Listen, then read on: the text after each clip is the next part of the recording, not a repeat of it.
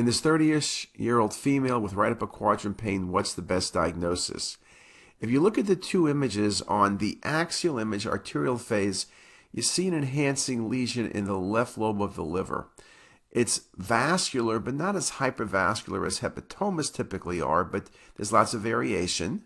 There's fatty infiltration in the remaining liver. And then when you look at the images with MIP, you see the vessels are stretched, you see the vascularity, but you don't see any changes of cirrhosis. I always like to think about hepatoma in cirrhotic livers. You don't need cirrhosis to have a hepatoma, but that makes it more likely. You also don't have the neovascularity you typically associate with hepatoma. So what could this be? FNH is the thought, but then the lesions typically are more homogeneous in terms of enhancing. And the way the vessel is stretched, it would be less common with FNH if often is a central vessel going into the lesion because there's a central scar, but we don't see a central scar here.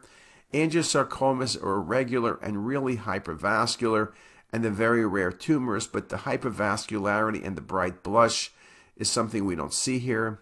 This is a great example of hepatic adenoma. Remember, hepatic adenomas are often considered premalignant, so the distance from hepatic adenoma to hepatoma may be small, and they will be resected. Again, spontaneous bleed is the most common complication of hepatic adenomas, and in this case, you would have wondered if the patient may have had some bleeding within the lesion, but just an excellent example of hepatic adenoma.